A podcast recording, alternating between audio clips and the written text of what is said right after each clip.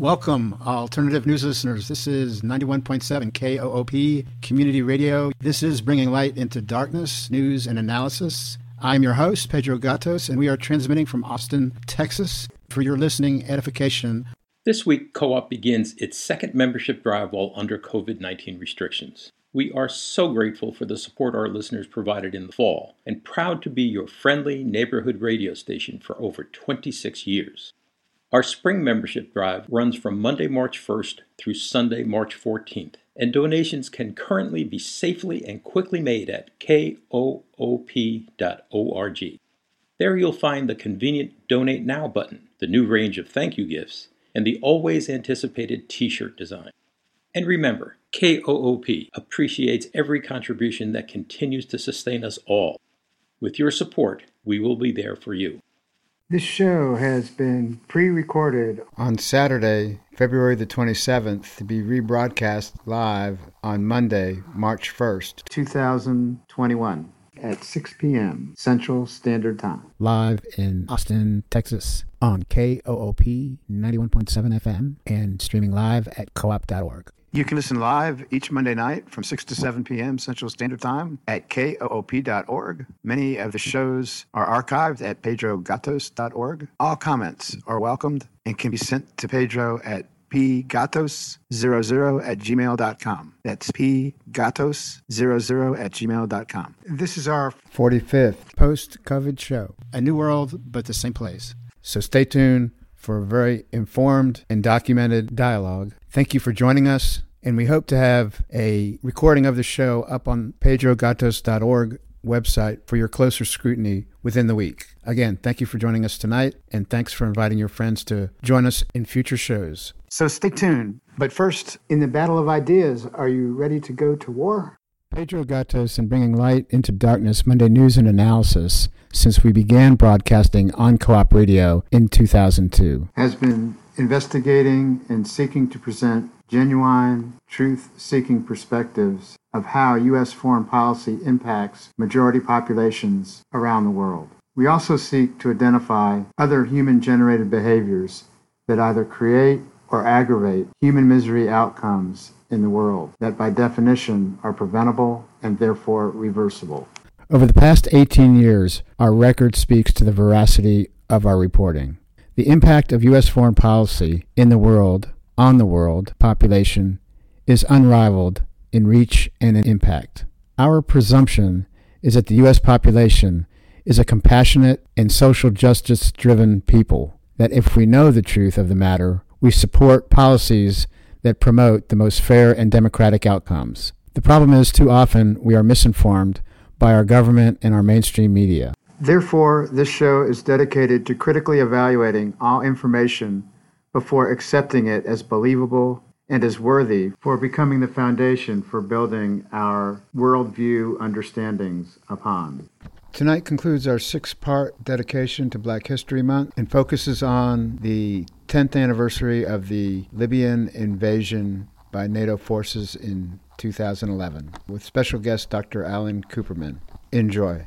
This is 91.7 KOOP Hornsby, Austin. This is bringing light into darkness, Monday news and analysis. Today is February the 25th, 2021 and our show will be actually airing on, on Monday, March the 1st.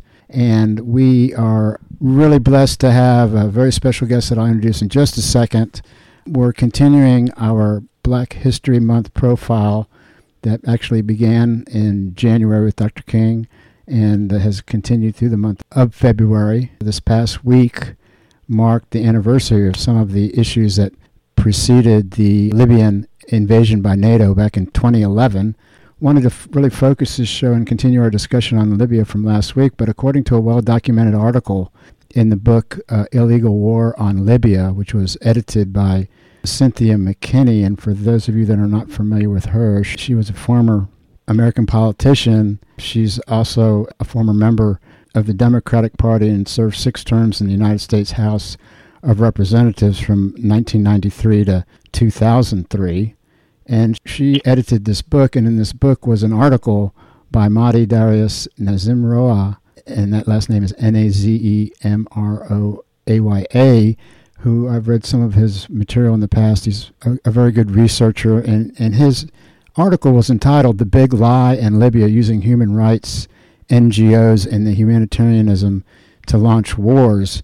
He documents very well a series of human rights organizations and think tanks that provided a network of sorts that he said that were utilized for preparing the stage for the toppling of the 2011 Libyan government headed by Gaddafi, of course.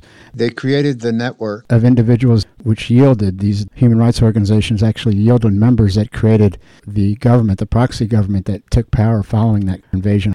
And this image making is what he refers to to the American public and the Western publics and such, but that propagated image making to sell the illegal invasion to our Western news consumers. And the actual image making, if you will, which we're going to have our guest speak to in some depth, but I just want to, uh, again, set up this context of this discussion. But there were allegations that Gaddafi hired black African mercenaries in a substantial way to repress his own people and that there were indiscriminate Libyan military jet attacks on civilians, not on rebels that were launching the initial uprising up in the northeastern parts of, of Libya. And the third was that there was all of these massacres of civilians by Gaddafi. And at the time, the UN, despite Libyan requests, they failed to f- follow through and investigate and verify some of the concerns that were being pushed by the Libyan government that later proved to be much closer to the truth than what we were told.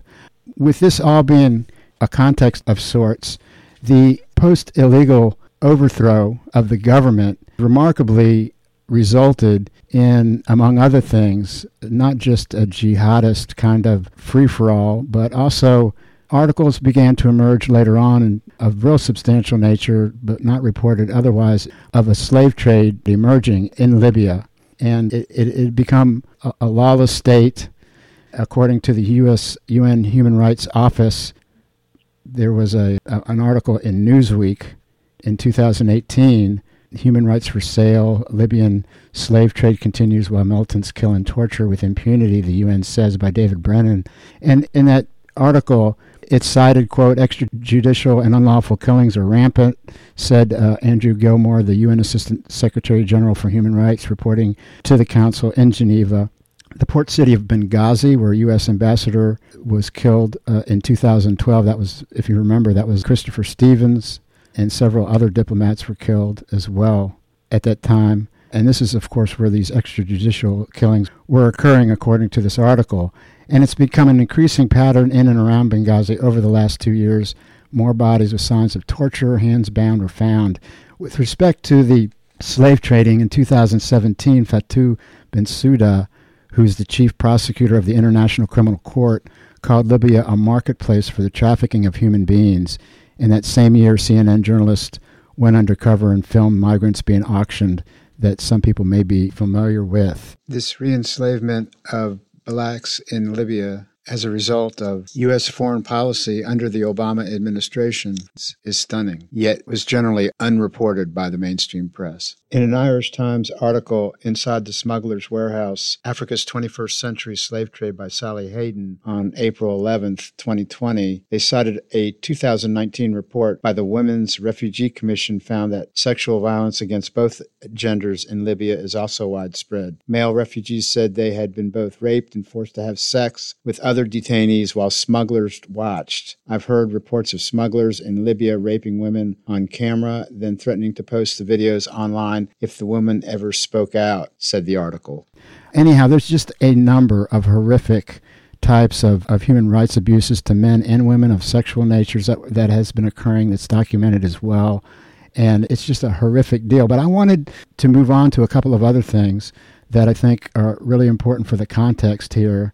That included what we barely touched on last week, which was that it was interesting that we were claiming to be part of a, a, humanitarian intervention, yet the country we were intervening in had the highest human development index on the continent of Africa of some 54 nations. Libya, at the time of the invasion, had the lowest infant mortality rate in Africa, the highest life expectancy rate. Less than 5% of its population was undernourished.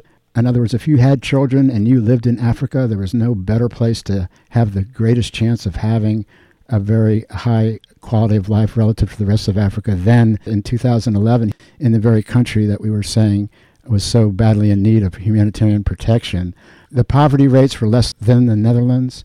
And, and so the questions that people often ask well, what could the motive have been then if it was not for humanitarian purposes? And I wanted to share there's an article by Jean Paul Pougala in 2011. He's a, a writer from, from Cameroon, and he documented that in 1992 there were phone calls to and from Africa that were the most expensive in the world, and that there was a $500 million a year annual $500 million lease plus uh, billions in debt and interest that an initial loan would generate for years to come regarding a satellite leasing, European satellite leasing, that is, like Intelsat for phone calls. And this annual $500 million lease could be replaced and was being replaced by this process started in the 1990s, led by the Libyan government, uh, and the African satellite would be have a one-time cost of only 400 million, as opposed to the 500 million annually that was being paid out by the continent.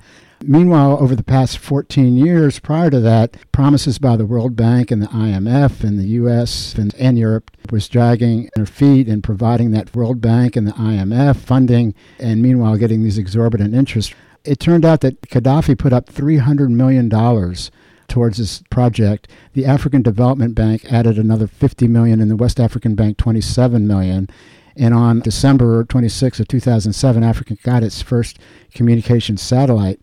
And, you know, what France lost particularly was this cash cow kind of thing. So perhaps there's there other motives. Along those lines, in the same article and, and in other places I've documented, that Libya had some $30 billion that it had earmarked for three key projects. And remember, Libya it was about the only country, one of the few countries of the world without any national debt. And they had a, an amazing oil supply, but the oil itself was almost usable right out of the ground. In other words, it needed minimal amount of refinery and that type of thing. So Libya was a very rich country too.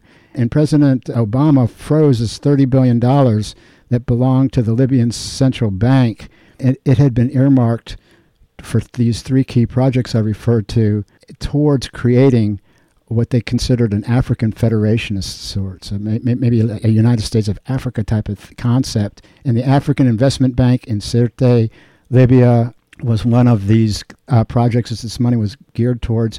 Another was the establishment of the African Monetary Fund to be based in Yaoundé, which is the capital of Cameroon, with uh, $42 billion of capital funding, and it would replace the IMF uh, and its policies. And the last was in Abuja, the Nigerian city, and there was a African central bank was going to be based, which when it starts printing African money would be threatening the CFA franc and French half century neo-colonial leverage over some of these African nations. So along those lines, you can see that Gaddafi in Libya was perhaps moving in a direction that was going to provide a little more constriction the investment returns that were just overwhelming to Western nations, while Africa was and continues to suffer uh, huge rates of poverty. Anyhow, with that kind of as a back, background, I wanted to formally welcome, and we're really honored to have Dr. Alan Kuperman join us tonight from the University of Texas. Dr. Kuperman, thank you for joining us. Uh, you're welcome. Dr. Kuperman, he came to the LBJ School in 2005 as an assistant professor of public affairs. And prior to joining the LBJ School faculty, he was a resident assistant professor of international relations at Johns Hopkins University, School of Advanced International Studies, SAIS, in Italy. He got his PhD in political science from MIT, and he has a master's in international relations and international economics from SAIS. He has also published a, a number of articles and books and book chapters on ethnic conflict, U.S. military intervention, and nuclear proliferation. And uh, my main interest, uh, his work, is around his writings on humanitarian interventions.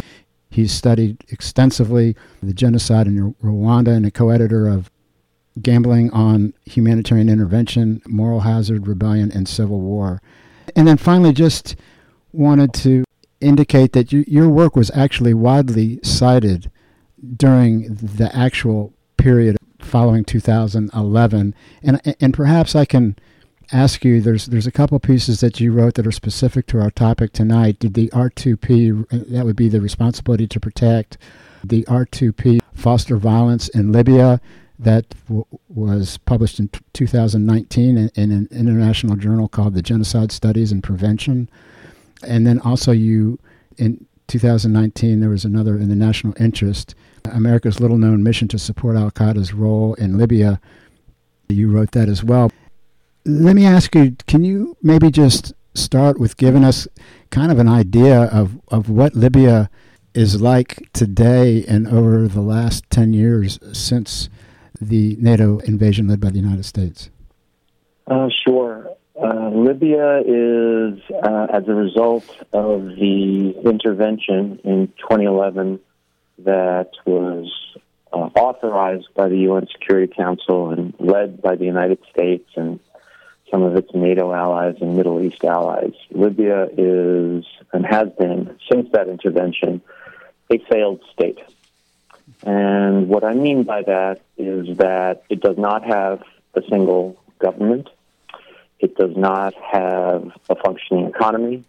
It does not have security. Its weapons from its military were pillaged and went off to cause death and destruction in neighboring states.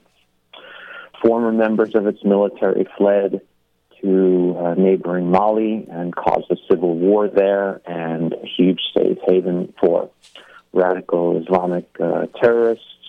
Libya itself became a haven for both Al Qaeda and the Islamic State, also known uh, as ISIS.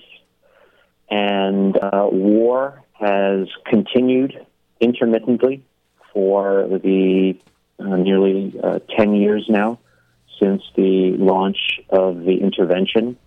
The country is still divided. They're having negotiations to try to uh, forge a single government, but uh, we'll just have to see. Uh, killing and human rights violations have persisted for the 10 years since the intervention. And of course, things weren't perfect prior to the intervention, but the, the death, destruction, uh, economic decline, human rights violations are much, much worse after the intervention than they were before the intervention. So that, that's why we look back and, and think about how did this intervention come to be. It was supposed to be an intervention to make things better, but clearly and undeniably, it made things much, much worse.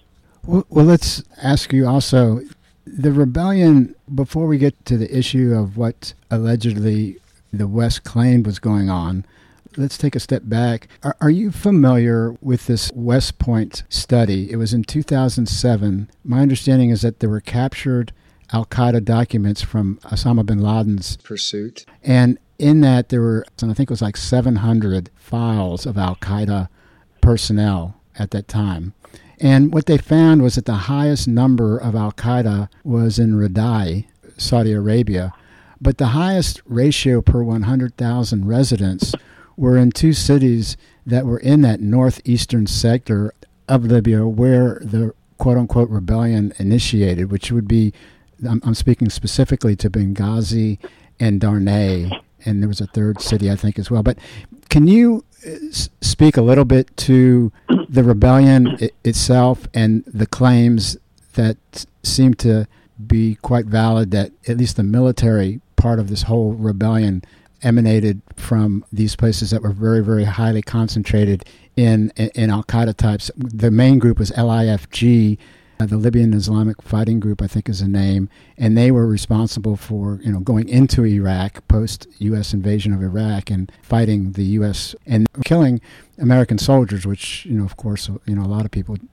did as well. But can you speak a little bit? Can you kind of fill us in a little bit on your knowledge of the Al Qaeda element in that northeastern section? Sure. The the records you're talking about um, were seized by the U.S. military in Iraq, and uh, they analyzed the people from outside Iraq uh, who had joined with the militants in Iraq to fight against the U.S. led uh, military occupation. And the report that was published in early 2007 identified this relatively small city in northeast Libya called Derna and said, quote, it has far and away the largest per capita number of fighters uh, in the records that were seized in Iraq. And so what that tells you is that northeast Libya was a hotbed of militant Islam. Of course, that's not a huge surprise because there had been multiple Islamic uh, Islamist militant uprisings in northeast Libya, and each one had been suppressed successfully by Gaddafi uh, until the one in 2011 when the United States came to the aid of the Islamist radicals. And so, you know, the question is, of course, well, why would the United States, which has been fighting Al Qaeda and fighting ISIS, why would it come to the aid of a rebellion that comprised veterans of Al Qaeda mm-hmm. and ISIS? And it's a great question. And before I get to the answer, let me let me document the fact that in fact this was a a, a radical jihadi uprising. Uh, I'm the first person uh, through my research who has actually uh, documented that. Yeah, and, and, and if I can uh, add, if I can add, Doctor, I think that's really important. Is that you were one of the lone voices, and it's really important when you try to look at these situations empirically. The real honest researchers and, and such, but but you you were the first to make that distinction, but you were also the first to question, or not just question, but document as you questioned the contradictions in the claims that the West was making. Like there was three major claims. That one was that Gaddafi hired black mercenaries. Another was this Libyan military jet attacks on civilians. The third that we mentioned was the civilian massacres by Gaddafi. And you actually contradicted in a very documented way the crux of those suggestions. Can you also, in your comments, I didn't mean to interrupt you, but you know, address what was said at the time and what your research discovered was much closer to the truth? Sure. You know, the, the problem is that almost everything that the media reported uh, about Libya at the time, and almost everything that our government officials claimed about Libya at the time turned out not, not to be true. And for those of us who were watching closely at the time, we knew them not to be true at the time. So it's not that hindsight is 2020. Mm-hmm. It's that if you were knowledgeable and looked objectively, you could have figured out much of this at the time. So the way, the way this was portrayed to the American people by the media and, and by the gov- U.S. government at the time was that this was a peaceful uprising in Libya by Western focused liberal democratic people within Libya who were tired of a dictatorship and as part of the Arab Spring, in the same way that there had been uprisings in Tunisia and Egypt, now there was a peaceful, mass peaceful uprising in Libya, and that Gaddafi, who was the leader of Libya, had uh, responded in a criminal way by targeting deliberately and killing thousands and thousands of civilians in just a few days.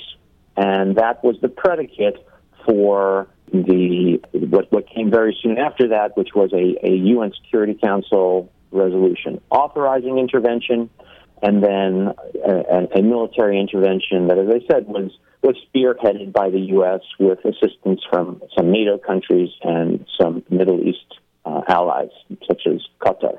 Okay, so that's the story. But it turns out that none of that is correct. And so, as you mentioned, and as I documented, there was not this mass killing of civilians. In fact, what Gaddafi was doing was not targeting civilians broadly, but was narrowly targeting rebels who were trying with military force to overthrow the government and take over the country. This claim about the bombing using planes to strafe civilians was debunked by an international NGO. The supposed black mercenaries were, in fact, merely dark skinned Libyans. or in some cases, in some cases, they were from foreign countries. They had lived in Libya for long periods of time. You know, we, we in the United States military, there are non citizens who mm. serve in the military. We don't call them mercenaries. We just call them soldiers. Those are examples mm. of some of the uh, information provided by the media and by our government that turned out not to be true. But but then if you look at the at, at the core provocation that supposedly gave rise to all of this, it was supposedly a civilian uprising. And when I looked into it, and it took me a long time, it took me about seven years of research, but I finally figured out and documented that, in fact, the uprising from the first day was armed, militant, and led by veterans of Al Qaeda in eastern Libya. Uh, Dr. Kuperman, we need to take a quick break for the cause, and we will come right back to this fascinating discussion of your work right after this. This is 91.7 KOOP, Hornsby, Austin, and we'll be back after this.